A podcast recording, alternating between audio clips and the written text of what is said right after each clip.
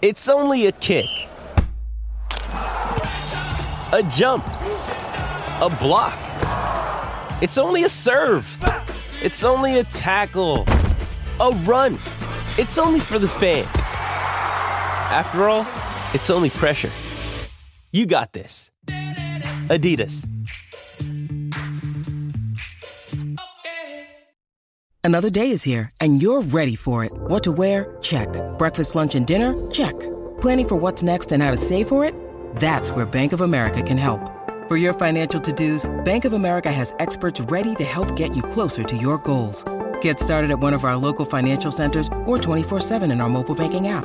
Find a location near you at bankofamerica.com slash talk to us. What would you like the power to do?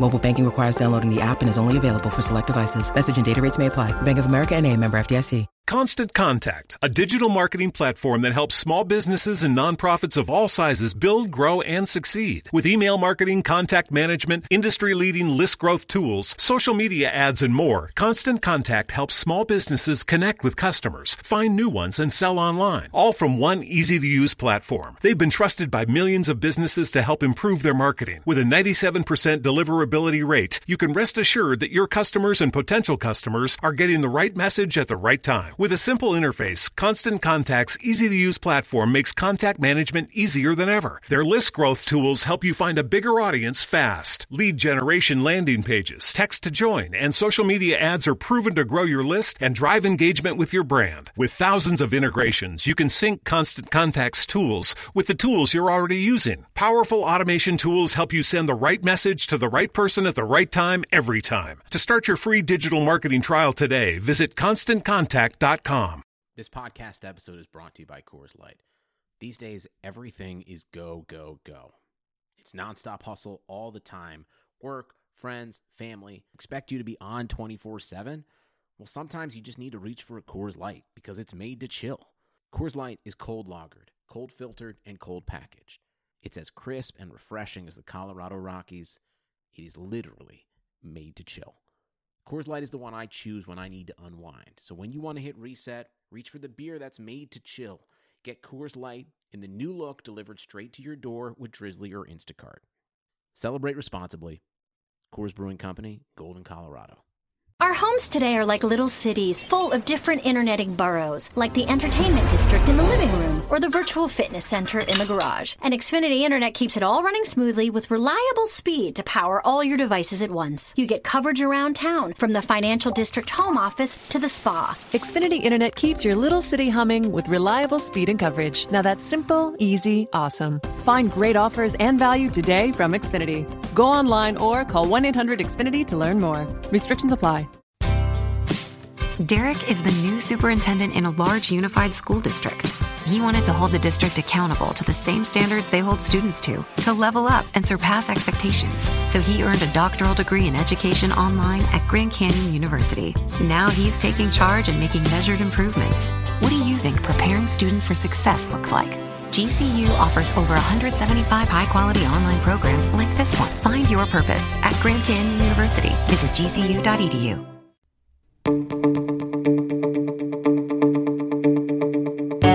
This is the Cubs related podcast presented by CubsInsider.com. My name is Corey, and I am once again joined by Brendan. Good to have you back with us, Brendan, after I ran solo for the Mike Montgomery Martin Maldonado trade special edition. Very well done, by the way, Corey, if I say so myself. Good job. I have to uphold the very high bar that you have set for this podcast. So th- there's thank you, there's really no choice but to perform in those situations. But we are coming to you on a Wednesday evening after the Cubs win the last two games of a three game set with the Cincinnati Reds to, of course, as simple math would tell us, take two of three in the series, winning their second series of two opportunities to start this second half. So the good vibes continuing on the north side of Chicago. We have a good bit to talk about. Yu Darvish shoved Ladies and gentlemen, he had another really, really good start on Wednesday afternoon, so we will dig into that. We will talk a little bit about Albert Almora. We will talk about the aforementioned Mike Montgomery, Martin Maldonado swap. And, you know, now that we're uh, a couple days removed from that happening, just any further reactions or anything going on with that that we want to talk about.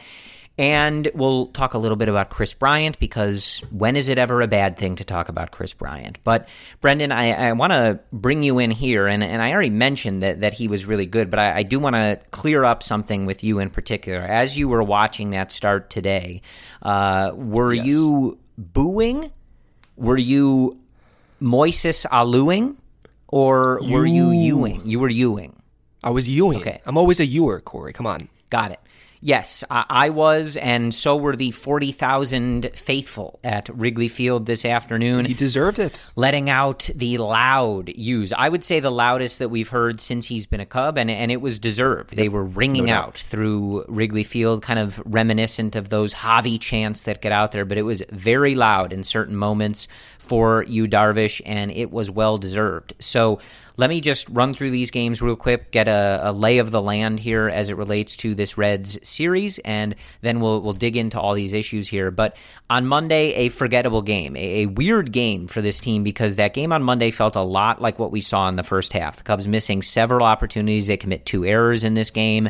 Steve Cishek gives up a game tying home run, and the Reds score five of their six runs after you know the sixth inning. So not a good place to be. We have Javi messing up a double play. We have David Bote olaying a ball into left field, missing a double play chance and letting the Reds score some runs. Not a good game, and as we talked about before, that's one that gets crumpled up and thrown into Joe's magical trash can that these bad games go into. And uh, unfortunately, that trash can's a, a little heavy this year, but it's okay the Cubs turn around and they get things done in Tuesday and Wednesday's game. But the final on Monday was six to three. The Reds winning this one. Cishek, like I said, taking the loss. The Cubs runs in this one coming on a Kyle Schwarber home run, his twentieth of the season, but not his last in the series. Jason Heyward with an RBI groundout gave the Cubs their second run of the evening.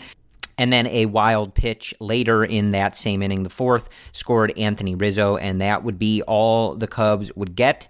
The wild put pitch put them up three to one, and I think especially after that Pittsburgh series where the Cubs had played really cleanly and tightened things up a bit, you kind of felt like this series was off to a good start and they were just going to shut this game down. But that is not ultimately how it went. Kyle Hendricks did start this game and unfortunately takes an undeserved no decision. He goes six, allows four hits, two earned runs on two home runs, two walks, and five strikeouts. His ERA in the season now sitting at 3.46. So this was a, another really good start for Kyle Hendricks. And again, as he's been working his way back from that injury, good to see him get out there, throw 94 pitches, go six innings. He looks really good. I think uh, we can kind of officially move past that injury. He's no worse for wear. He's ready to do his professor things as we get down into uh, the the deeper part of the second half here.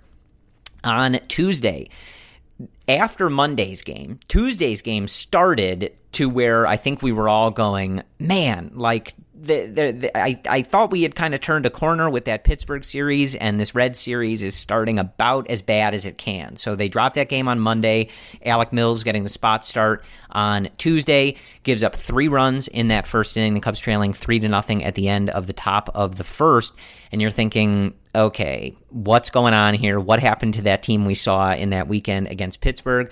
But they really tighten up in this game. They put their foot down and they say, not today, Cincinnati. Alec Mills goes on to throw a quality start. So a, a huge round of applause for him and a, a hat tip for that effort because he gives up three in that first inning, throws a lot of pitches, and is able to settle down and deliver a quality start. Six innings, five hits, three earned, one walk, and six strikeouts. So all told, a really nice night for Alec Mills. And against a Reds lineup that has a lot of pop, give him a lot of credit for being able to put out that type of outing. The Cubs narrowing the deficit in the bottom of the second with a Robel Garcia two run home run in the bottom of the sixth. Now, Brendan, I'm, I'm checking my notes here, and, and a, according to some, I'm wondering if this is a legal play.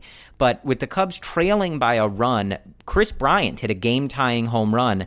I've been told by many people on the internet that he does not get clutch hits and does not perform uh, in in spots like that. So, it, is this something that the Reds can review? Is this legal for him? You know, to... it's weird. So, yeah, we'll have to review it, but uh, this is what MVPs do if I need to remind you. Yes, uh, turns out it is legal, and Kris Bryant, being very, very good at baseball, he does hit a game tying home run in this one. That was his 19th, but like Schwarber, he was not done for the series. And, as I just mentioned, here was where Schwarber was not done for the series, and that was in the bottom of the 10th inning. The bullpens for both the Reds and Cubs do a nice job from the seventh to the ninth, and then Raisel Iglesias gets got by Kyle Schwarber, who deposits an opposite field home run into the basket. A walk-off home run. The Cubs win four to three. And then on Wednesday, as we mentioned, Yu Darvish goes out and shoves. Ladies and gentlemen, Yu Darvish picked up a win at Wrigley Field. At Wrigley Field. It happened. It happened. Uh, we need, you know, like I need like confetti or something like that going off a- as we say this. He did it. We can be done talking about that. He picks up the win, his third of the season. He goes six innings, two hits, no earned, no walks, and seven strikeouts. this was a really good game for Yu Darvish. He only throws 83 pitches. I don't think we got an exact reason why he came out when he did. He, he was due to lead off the inning. Schwarber comes in and, and pinch hits for him. It's also very hot in Chicago. Him and Hottovy have a meeting on the mound prior to him uh, finishing that at bat in the sixth with Yasiel Puig that he finishes with a strikeout. And it seemed to be one of those like, okay, let's dial it up here. This is going to be it. So I, I, I doubt it was one of those like Joe wants to get him out and have him feeling good things because this wasn't really about feeling good. The dude's dealing, so I, I don't think that that's what it was. I think it was just hot, a little overexerted, and you just want to get him out there while he's uh, still feeling comfortable physically. Uh, but a really good start for Yu Darvish. We will talk about that more in a second here. The Cubs getting their runs in this one on Kris Bryant's 20th home run of the year in the bottom of the first inning that made it 1 to nothing. Addison Russell's 6th in the second made it 2 to nothing. We go a long way with little action in this one until Jason Heyward doubles to score Brizzo. That would be Kris Bryant and Anthony Rizzo all at the same time to make it 4 to nothing. The Reds would get two back in the top of the 8th. A little bit of bad BABIP luck for Brandon Kintzler, but that's what happens when you're a contact pitcher, but he does get the double play to get himself out of further damage. And in the bottom of the 8th, Anthony Rizzo adds a little insurance for Craig Kimbrel, who comes on and picks up his fourth save of the season. Cubs win the series. Like I said, they have now won both series out of the break. And one note that I want to throw out in particular, because it is a good transition to get back into talking about Yu Darvish, is that every single start now in the second half of this season, the Cubs have delivered a quality start from their starting pitcher. And if you will recall, just to sort of go back to one of my main talking points of the offseason, I kept saying this that I thought that this was the floor of this group that they were going to deliver quality starts and keep the team in the game. In in this stretch, we don't see eight inning, nine inning complete game shutouts or anything like that. But we see really good performances that allow Joe to turn the ball over to, in most times, not some, which maybe we'll talk about, but uh, Joe's getting a little crazy sometimes. But allows him to turn the ball over to his best guys in that bullpen, ask them to just shut down a couple innings, a few innings at a time, and get ourselves a W. And that's exactly what this starting staff is doing. But, Brendan, I want to turn to Yu Darvish. We a topic that has come up constantly since he has signed here. Uh, but he looks really, really good right now. And the the key when you talked to him after the game, when you talked to Joe after the game, all the beat writers talking about, the key has been the fastball command. It was there today. S- Easily, I, I think the best that we have seen it, and it, it's one of those things where even if you're not digging into the numbers, I think if you're just watching, you're looking at this going he looks like a different person. He looks so much more confident out there, and you can just see from a visual standpoint what having that fastball command does to the rest of his arsenal and what it does in terms of keeping hitters off balance. But you look at these two starts out of the break. 12 innings, four hits, no runs, just one walk, and 15 strikeouts. Brendan, Wow. this is Wow. what we kind of have been talking about, where you say you kind of forgot last year that lurking in this Cubs rotation was the potential to be a top of the rotation guy and a top of the league guy with the stuff that Yu Darvish has and with it all coming together especially in these last two starts to start this second half you're really seeing it well, it's been beyond the two starts. I think that the little hiccup that he had right before the break kind of, I think, erased many of the good momentum he was making prior to that. This has been a long time coming. It's been eight weeks now since he had the fastball command. And in this start and in the last start, yeah, the command is even better than it was a few weeks ago, even though it was uh, trending in the right direction. Today, he threw 41 four seamers, Corey. That is the highest rate since his opening day start this year. Highest rate.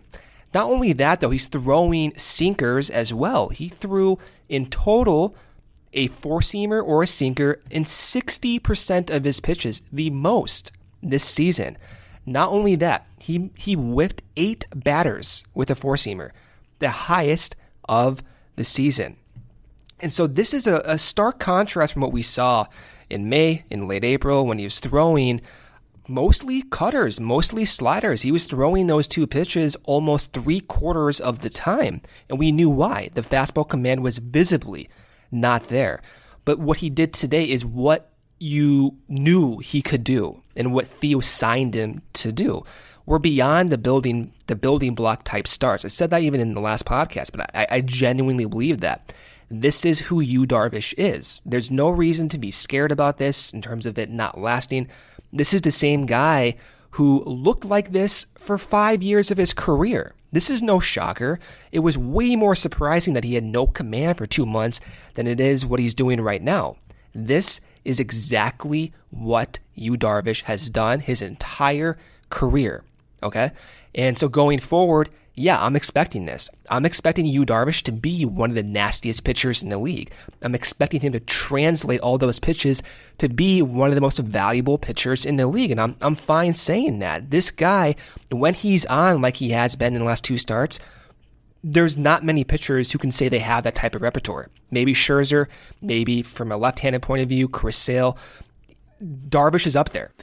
Kaiser is off the chain.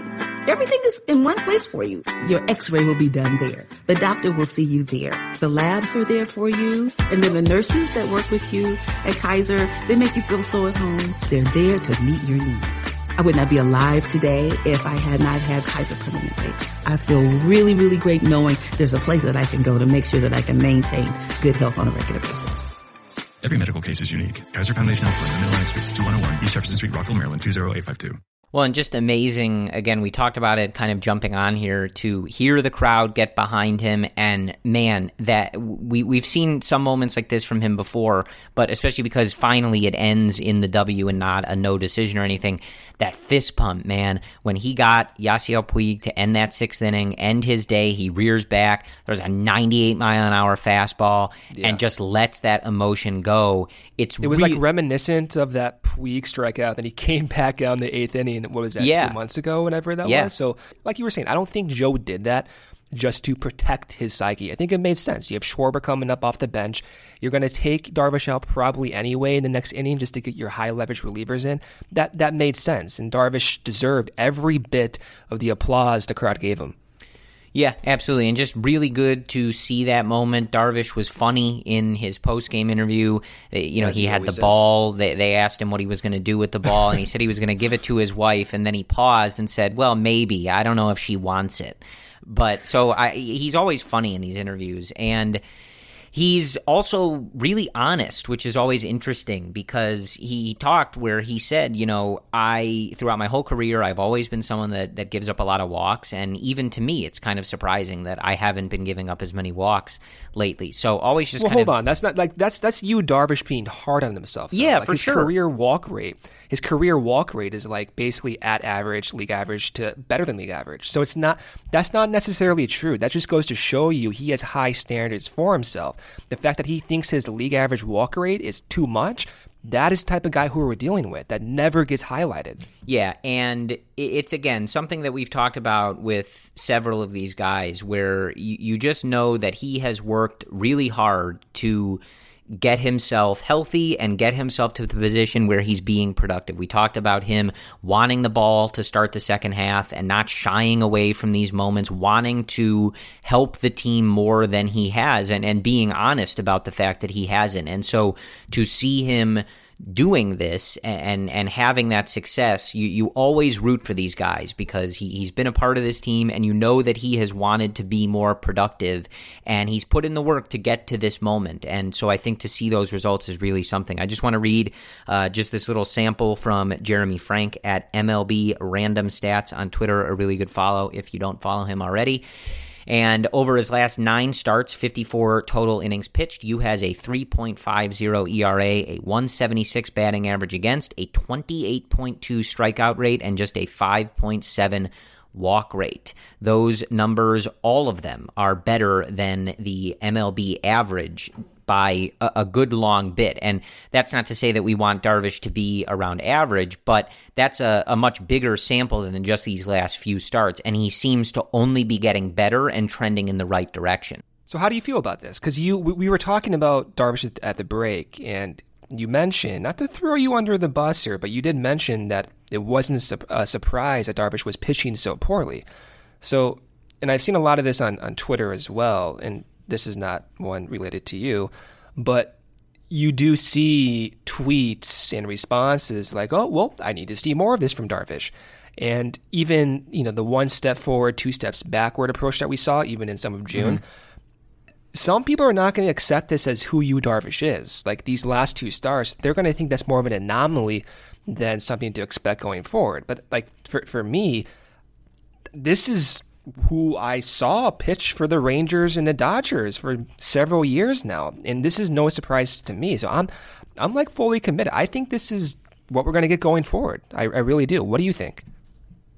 Yeah, so I mean, I think my position was basically just that I'm I, I was past the point of expecting anything or, or, saying like yes i firmly expect x going forward just because it's been so up and down and I was just more in a place of I'll take it start by start. I believe in the guy. I'm rooting for the guy, but I'm not going to sit here and tell you that I'm expecting him to go out and shove the next outing because I just wasn't. Yeah. And so this is a surprise for you then. Well, no, I wouldn't say that either. I think I've been pretty clear that I know what's in there, and and we know that he has these abilities. Right. It's not like I'm surprised to see that he's able to generate this whiff rate or be this nasty. I think I've I've made it clear that I know that. Just that I I just let's take it start by start. I don't need to to sit here and say, "Oh yeah, next outing I'm expecting a yeah. seven inning shutout." I I just don't know, but I, I, think it's just going forward. Obviously, as we've watched him over the last year here, he looks like a different guy. Right there, there's yeah. there's no way to deny that, and I'm very pumped up by what we saw. His his fastball command and just his overall outing and everything about what's going on. You know, in both of these outings after the break here, I think he's taken a no hitter into the fifth inning. And it, it, all, again, just sort of seems to be coming together. You look back at some of the stuff we saw last year, there were a lot of outings where he didn't get hit hard, but the walks just kill him. A poorly timed home run kills him and stuff like that. Or the, the walks just limit him to being able to go four innings or something like that. And, you know, now you're seeing that reined in a bit. You're seeing everything else dialed up. And it's all coming together where he's still not getting hit that hard. He doesn't give up a lot of hits and he's nasty yeah. and he's able to just put it all together. So I, I don't know if I'm necessarily at the point where I'm like you, just expecting this going forward. Well, again, the reason that I am is just because we've seen him command the fastball like this for a while now. And that yeah. was the main driving reason for his failures in May. It, it, that was it. So that's fixed. And now on top of that, he's mixing up his pitch repertoire by throwing more sinkers, by throwing more curveballs. Uh, Rob Friedman, the the pitching ninja, gift one up uh, one of his curveballs today. You see what he brings. So the reason that I think, yeah, what we saw today is going to go and, and is something I expect is because he's commanding the fastball with authority, and he's been doing that for a while now.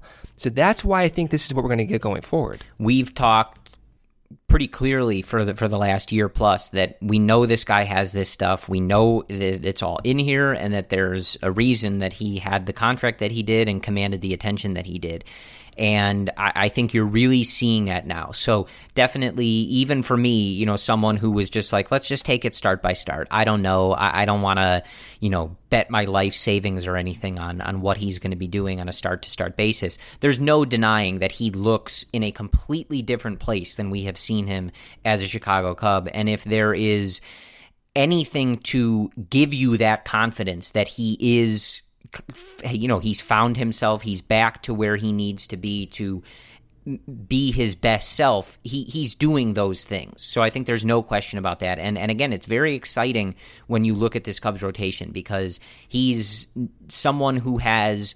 I, I think it's fair to say that the most potential of anyone in the rotation, even for as good as as you look at someone like Kyle Hendricks and I think Cole Hamels in particular over this last period, like just how good they've been on a start by start basis. Darvish has the potential to be at a completely different level and you ju- you you see that again. You mentioned it the, the the the mixing of the pitches and especially like his ability. He's shown this multiple times when he needs to rear back and sit in those upper 90s. He can do it and he just has the the potential that I don't think anybody else has. And when we're looking at this team and what they did in the first half and what we want them to do at the deadline and everything, Yu Darvish being a top of the rotation guy, giving you that kind of like no hitter every night type of stuff is a total narrative, game, whatever you want to change, that's what it does. That's how good he has been, and that's how good he has the potential to be. So, whether I am again kind of like betting my life savings on what he's going to do the next outing or not i'm very excited about it and i am thrilled that he's able to have that moment at wrigley field and show that emotion and just be that pumped up about it because you know he wants to be contributing to this team. And right now he's doing that. Rizzo said after the game, what he's doing right now, it's really fun to be in the field behind this guy. So you know everybody's behind him, everybody's rooting for him, and it's great to see him getting these results. All right, uh, breaking news on the podcast. Unfortunately, Corey, Ugh. Adbert Alzolay removed from the game with some type of injury. We don't know what it is.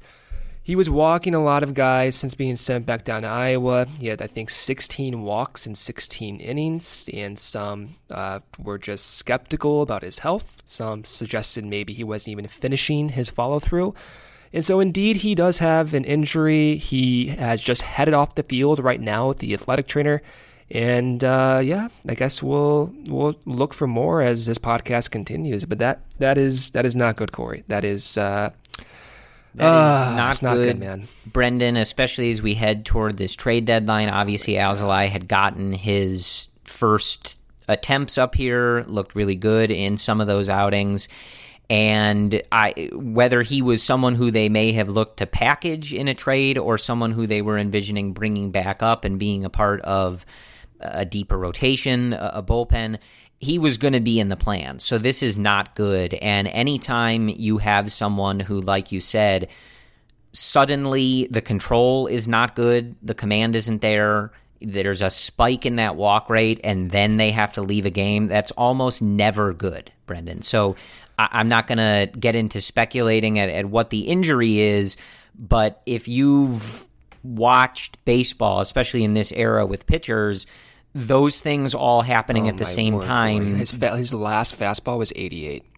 Yeah, eh, they, these are. If there was a checklist of things that don't sound good as it relates to what the injury might be, you're you're checking all the boxes here. So uh, again, I, I don't know what it is. Ugh, Hopefully, it's not believe this something minor, but these are not great signs. And regardless, two weeks out before the trade deadline, you're going to have to now probably operate without him in it, whatever plans you're figuring. So that is, uh, we, we, have had some positive mid podcast updates. That's not one of them. That that might be the worst in podcast oh. update that we've had. So that that that stinks, uh, especially again for someone who had gotten his chance at the big league level, picked up some of those those early milestones in his career, and was was really like I said, looking to be in one way or another, a, a factor for this team as we head deeper into the 2nd like, half here. So that stinks.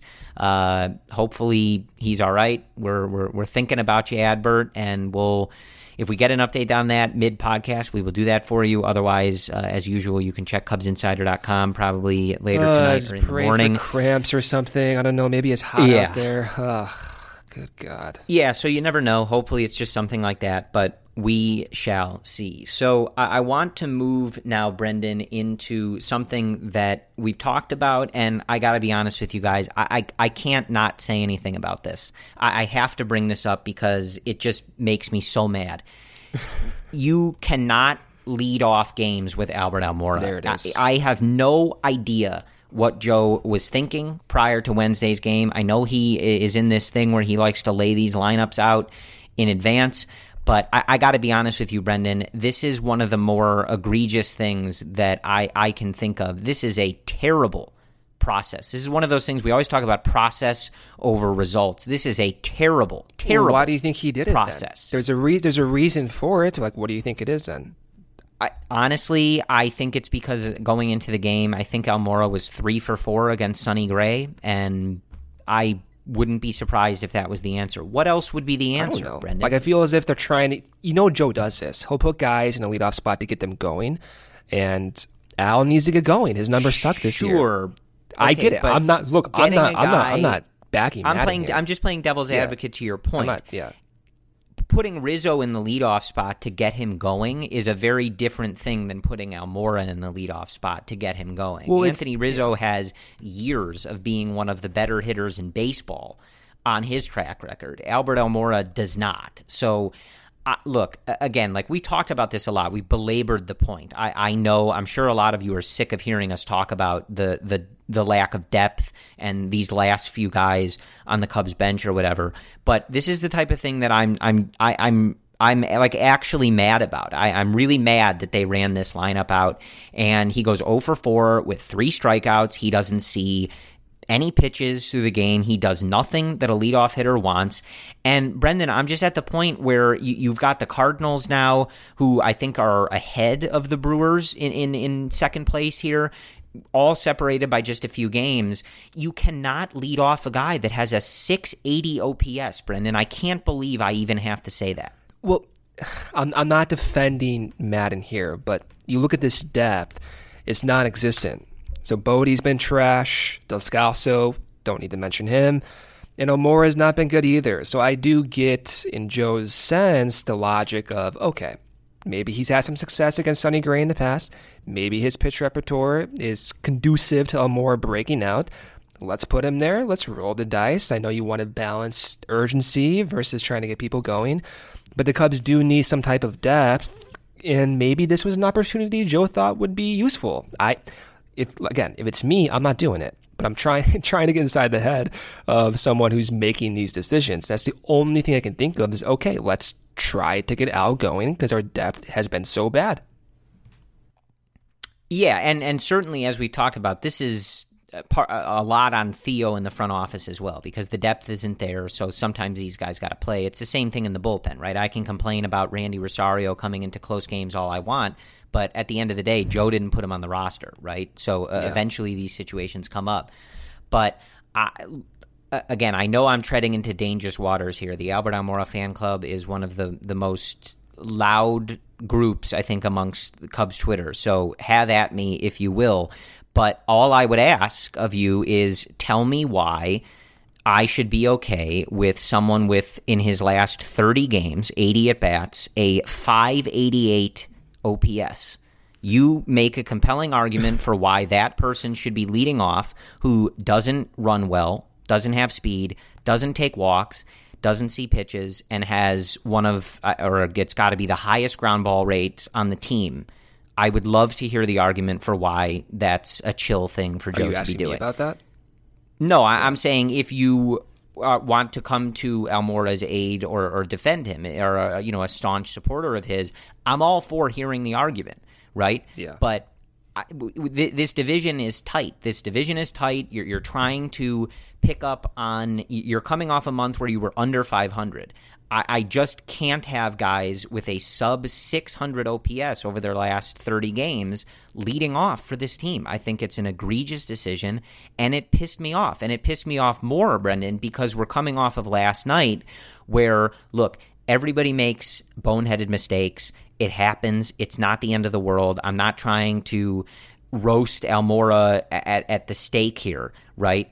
But he strikes out in the ninth inning of a tie game. The ball gets away from the catcher, and instead of noticing that and running to first, he might have been safe, but at the very least, his presence down the line would've could have safe. complicated no, the he throw. been safe. The ball goes to the ball goes to the. it looked like he, would've was going to be safe. He's just Yeah. very slow, so I, I don't know. But Almora is busy turning towards the Cubs dugout and smiling at the opposing hitcher, kind of like "you got me," like "nice pitch," blah blah blah. And then he's rewarded, seemingly, for doing that by leading off the next game. And look, he makes an insane play in the outfield. I've said this a million times. I'm not ask I'm not saying that they should get rid of him. I don't hate the guy. That's not what's happening here. But what I'm saying is is that he made a great catch. That's the asset that he brings to the field, guys. At at a certain point, should he sit in the dugout and put his feet up for the rest of the game because he made a huge catch in the first inning? It's an insane catch. It's one of the best catches he maybe has made, even though he disagreed with I, which I thought was interesting. Uh, just personally, he said he didn't think it was near the top of his list. But that catch on that Votto ball It was unreal. was insane. Yeah, the red on totally insane. Yeah. So, So I'm I'm totally acknowledging that. I, I think Al, as as someone on the bench, as, as a defensive replacement, someone that platoons every now and again, can be a, a very productive member of this team, as he has been for a, a couple years now. But playing him this much, leading him off, I, I I can't do it, man. And I and I know I've said this before that I know that the the strongest argument from his supporters is going to be that he he has not gotten a, a fair shake. He needs everyday playing time to be allowed to turn into the, player that they believe he's going to be. But again, I would say the same thing. He's got a 580 OPS over his last 80 at bats. He's got a 678 OPS on the entire season. Yeah. Sorry, I, I don't want to give him everyday know, playing time. but I, you you got to see more. yeah, I mean, here here's here's my last takeaway with it. Again, I I rather not Al get those chances. It doesn't mean that in some weird messed up sense, I know what the Cubs were doing. Al just came in to what was it a few days ago, a pinch hit home run, right off a fastball, and he destroyed it. So you never know. Too, like we're fans on the outside, we have no idea what Al is working on with Anthony Iapoce. You have no idea what the communication amongst them and Joe Maddon are, and maybe the stats don't back it up, but what they're doing internally, what they're seeing internally, does back it up. And so for one game against a tough pitcher in Sonny Gray, but even though he's had success against Sonny Gray, maybe that made sense. Again, I don't like it. I'd rather Schwarber would have been in there, but that's just me, or giving Heyward more of an opportunity there. But at the end of this discussion of, you know, do you like it? Do you not like it? I still at least see the logic of doing it. That's all. I know you don't. That's fine, but at least I, I think I think there's more to it than just just the numbers right there. Yeah, that's fine. I mean, look, uh, this is one of those things where we just develop these kind of personal opinions. Like th- this, this is just the way I feel. It, it I don't necessarily think I'm I'm right. I, I don't necessarily think I have all the answers or all of the information that Joe's working with or, or the feeling on what's going in the clubhouse. So I, look, if if if you and I disagree or anyone out there and I disagree, that's totally fine. It's just where I see it. But him at leadoff today just sort of pushed me over the So edge. let me- let me I, I don't know. I'm just being honest with y'all. It just I, I just looked at that lineup and was like. I can't handle this anymore. I mean- I, I just can't handle this. And you know, he goes oh, he goes oh over four with three strikeouts. That's about the outcome that you deserved when that's your your process here. That's how I feel. So let me ask you a question. So if you had Sure. to choose right now between David Bote getting more playing time or Almora, who are you picking? Well, I, I think I would choose Bote, but again, like my main issue is him hitting leadoff. It's not necessarily about the playing. Time. Yeah, but It's- still, like it- you it's still about comp- him hitting leadoff. Yeah, but you still complain about Almora getting playing Yes, I do. You do. Yeah. So I mean, like Almora just accelerates that anger that you have, but you still you still are not in tune with the idea of him getting playing time. Yeah, so I mean, then then we get back to what we've talked about ad nauseum here, which is that the depth isn't good. You've got too many of these guys being inconsistent, and Bote's looked terrible, right? So we wanted him to take a hold of, of that position and, and get that playing time, and that hasn't happened. So I understand why you got to mix and match these guys. But again, I'm just thrown over the edge when we're leading off with those kind of offensive numbers. It just, for me, can't be happening at this point in the season. And again, we're, we're kind of we're really quickly, if we're not already there, getting to the point where we, we got to be putting our best lineup out there as often as we can, trying to win games, not spending all this time going, oh, we got to get this guy going. Uh, like, there, there comes a time where you don't have time for that. Either they're going or they're not, and we got to find somebody that is. Again, I, I could go on for this because it, it really bothered me. like, just especially last night, like, with, with him not running down the line and like had the Cubs lost that game, you you definitely would be looking at that play going, okay, well that was a pretty big play for you to just not be paying attention and hustling to first base. Yeah, that that that that one I I did not like, and mostly like I love Al's attitude, right? Like I can't go on this podcast and trash Al. I, love the guy's he's, attitude. Yeah, he's definitely there. Like no one's calling him lazy. Right. It's nothing like it's that. just more a of like bad play. It's like Al, you gotta have more awareness there. Like even like it has to cross your mind. Ball in the dirt. Look, like come on, Al, you got to be doing better than that. So that's why I was upset. His first reaction was to kind of humble himself and congratulate the pitcher in the eighth inning. Not not the time, man. But that can be easily miscrewed, uh, you know, misinterpreted as us saying, "Ah, he's lazy," blah blah blah. But I'm not thrilled with that. And yeah, if if it were me, Corey, if it were me, he wouldn't even you know play today. You got to have better awareness than to to do that in the eighth inning of a close ball game. I've got my sword out. I've waded into the waters of the Albert Almora Jr. fan club, and I'm prepared to go yeah, to battle. look here, out for your uh, social media mentions tomorrow, man. I, I'm I'm not into it, man. I, that's just where I am. And again, if we disagree, we disagree. But I, I and I've said this before. I'd I'd also caution like if you want him to get everyday playing time to turn into the player that you believe he's going to be, I don't think that's going to happen. So I'm not sure where that leaves us, but just with the, the the position players that they have and what they're looking to do, maybe at this trade deadline, like I, I don't think we end up in a scenario where he's playing every day. I, I just don't think that that's something that's going to come to fruition. Yeah. So, I mean, I wouldn't weeks, be counting on that. If that if that's the only way it gets him going, I, I just it, like practically, I don't see that happen. Look, in three weeks, we're we're not going to have this discussion. Like I would be floored if we don't get someone like Nick Castellanos or a, a, different outfielder for added depth. I don't think we have this discussion in three weeks.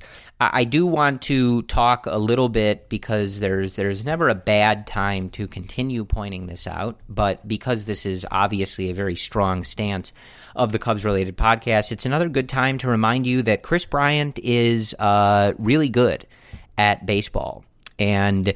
He hits another home run on Wednesday, hits a home run on Tuesday, and as we pointed out before, he's in the middle of what would end as near or, or better than his best season in, in Major League Baseball. He has the highest average of his career. He is close on on base percentage. He has the highest WOBA of his career right now. He has the highest WRC plus at 152 of his career, and he may not, I don't think, get to that uh, 39 home run mark that he hit in his career best season, but He's at 20 already. The bombs looking like they're coming a little more regularly now, Brendan. And it's all just to say that he is really, really good. And he has started this second, second half like a, a man on a mission out to uh, continue reminding people that he is one of the best players in Major League Baseball. Yeah, and when Kris Bryant said to his dad, Mike Bryant, who's, by the way, a friend of the podcast, uh, that he only has five good games a year where he looks back on, he's like, yeah, those, those were good games. It kind of shows the type of attitude that Kris Bryant has. And he, he knew, like, he was even self critical going to the All Star break. Like, he, he knew the team was not playing up to its standards. He himself said he was upset at times about his play, too. I'm always confident that Kris Bryant's going to adapt. For someone to come into the league whiff against 32% of pitches and then the very next year almost have that and then the very next year after that have that rate. That shows this guy gets it. Like he gets he knows how to adjust. He knows how to make the most of his talent.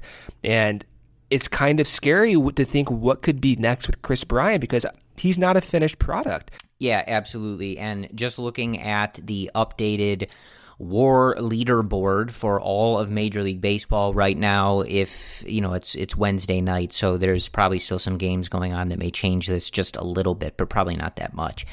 But Kris Bryant at number eight in all of Major League Baseball at four flat wins above replacement. He is just uh, 0.1 off of Ketel Marte of the Arizona Diamondbacks, who comes in at third in the National League. So right now, Kris is eighth in all of Major League Baseball and fourth by a very narrow margin in the National League. Now, granted, you have Cody Bellinger and Christian Yelich who are kind of running away at the top there. Kris would have to go on quite the tear to get near what those two guys are doing. But I, I, I think him being uh, third or fourth in the entire National League and in the top ten in Major League Baseball is is still pretty good, Brendan. I'm gonna I'm gonna go out on a limb and say, yeah, I and think so. Yeah, pretty safe to say. He he's just been really really good. And uh, again like uh, a lot has been made about his hitting with runners in scoring position yada yada yada. But as i've said on here before I, I, I really don't care. I think at a certain point you are delving into nitpicking what a, a top player you know where areas that he could improve. And you know it, it almost kind of reminds me of when he came up and everyone was talking about his strikeouts. And it's like you're looking at his overall production going yeah he strikes out a lot. Like i i, I wish he would work on that. And he did because he's amazing. But at the end of the day like i'm still gonna take this production right? Like yeah sure he's striking out a lot. He's still one of the best hitters in the league. So who cares yeah, deal with it. right and again, you see him in this red series. He got a big hit. There wasn't a runner in scoring position, but that was a big hit. The Cubs were down. They needed a run, and he gave it to him. So I, I, am not. It's all to say I'm not delving into any of those topics really. Kris Bryant is fantastic. He's one of the best hitters in baseball. He's one of the best players in baseball, and that is, I think, I, I don't want to speak for you, Brendan, but I think a definitive stance of the Cubs related podcast. Again, there's no slander about Kris Bryant on this podcast. We just we would not tolerate that. He's right. he's an MVP candidate. He's a perpetual MVP candidate. He does everything well on the field. He he he runs well. He fields well. He bats. He adjusts. Great attitude. Guys love him. There's nothing more to say about Kris Bryant. And again, just just to emphasize this a little bit more, if Kris Bryant keeps adjusting like this, then there's going to be no question whatsoever about his clutch ability, about his future with the Cubs, and whether or not the Cubs should extend him there's going to be no more questions about that. This, this, this guy is one of the best Cubs hitters you will see in your lifetimes, probably, and you just got to you got to enjoy it. You got to enjoy the masters at their work because he's one of the smartest and one of the best.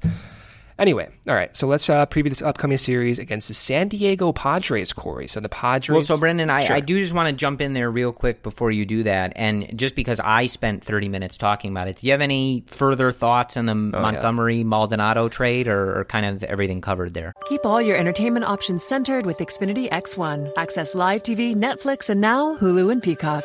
Ah, streaming Zen. Now that's simple, easy, awesome. Go online or call 1 800 Xfinity today. Restrictions apply. Netflix, Hulu, and Peacock memberships required. There's great news during the pandemic. The new HyperMax oxygen system is here. Doctor approved, clinically tested, at home oxygen for improved health, fitness, and especially your immunity. Go to hypermaxoxygen.com. See how 300% more oxygen purity works wonders in only 15 short minutes. You're home anyway, so why not build your immunity and much more? Hypermaxoxygen.com. That's hypermaxoxygen.com.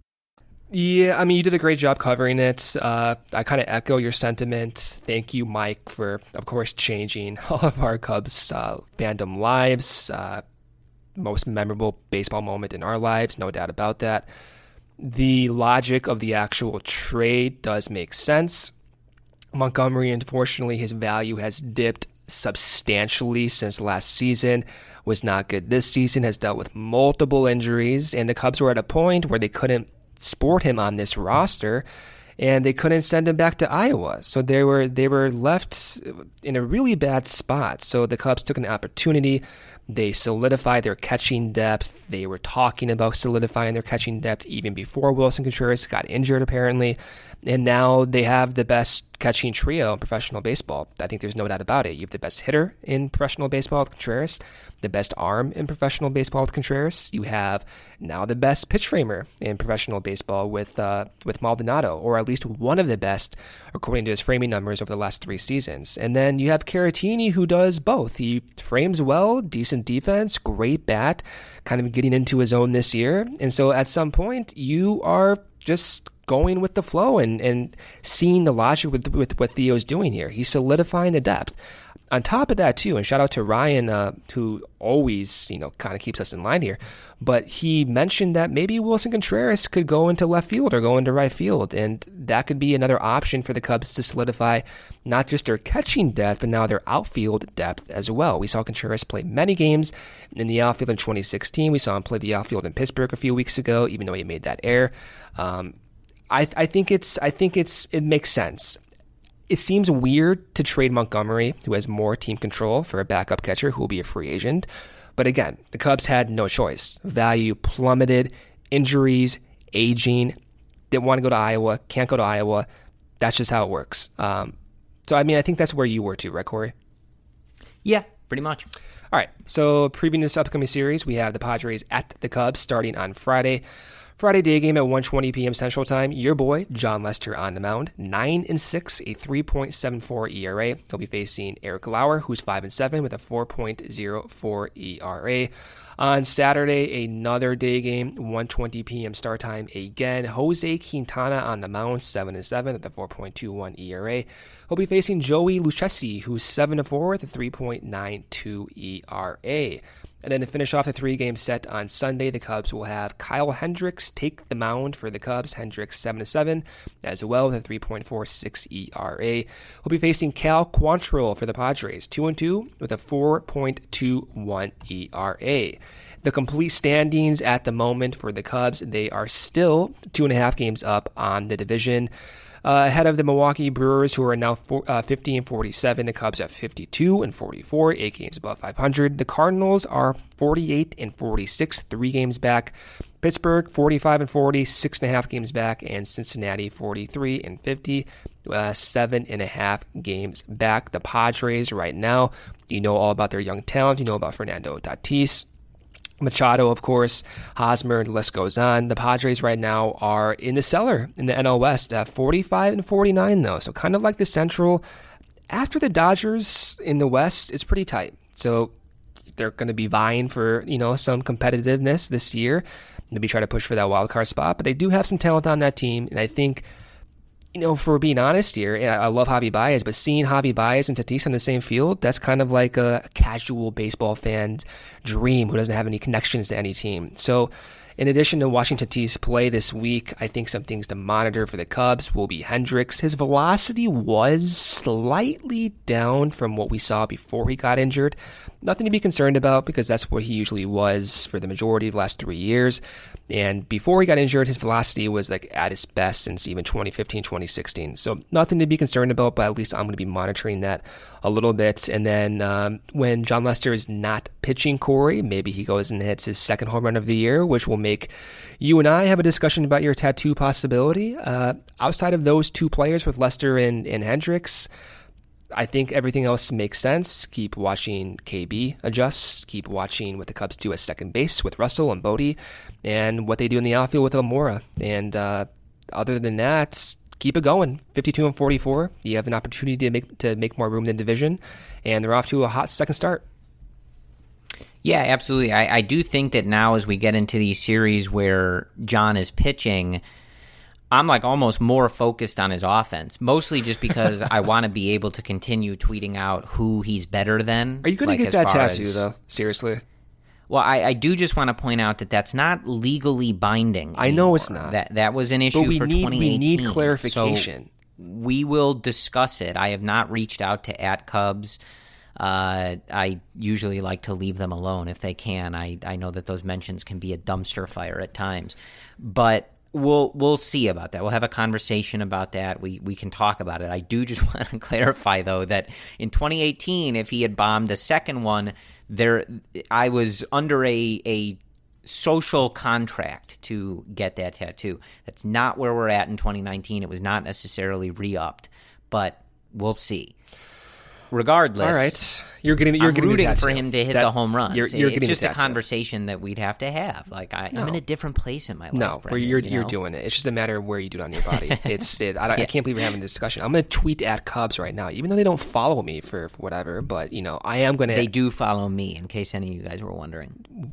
That's a different uh, topic of conversation. I have twice as many Twitter followers as you, by the way. They so. they made the right choice. No. They they know what they're doing. But anyway, I it'll be it, like you said. It will be interesting to see Tatis and Javi on the same field. Uh, Always, you know, it's tough to predict those situations, but I, I think you can always envision when they're on the field together a scenario where they they try to one up one another if they if they get the opportunity. Right, you know, they kind of have to be on base or getting the hits to be able to do stuff like that, but interesting to see if those situations come up. And as you watch Tatis and, and hear everybody gushing about him, do remember that the White Sox traded him for James Shields. And I don't bring that up as a dig at the White Sox. I only bring that up as an example of other teams trade big time prospects that then they regret trading. It's not just something that happens to the Cubs. So other teams do this too. So, uh, and also Jose Quintana is light years better than James Shields. it was but I like four years That's- younger at the time. But Yeah, that's, that's for a, a- different day.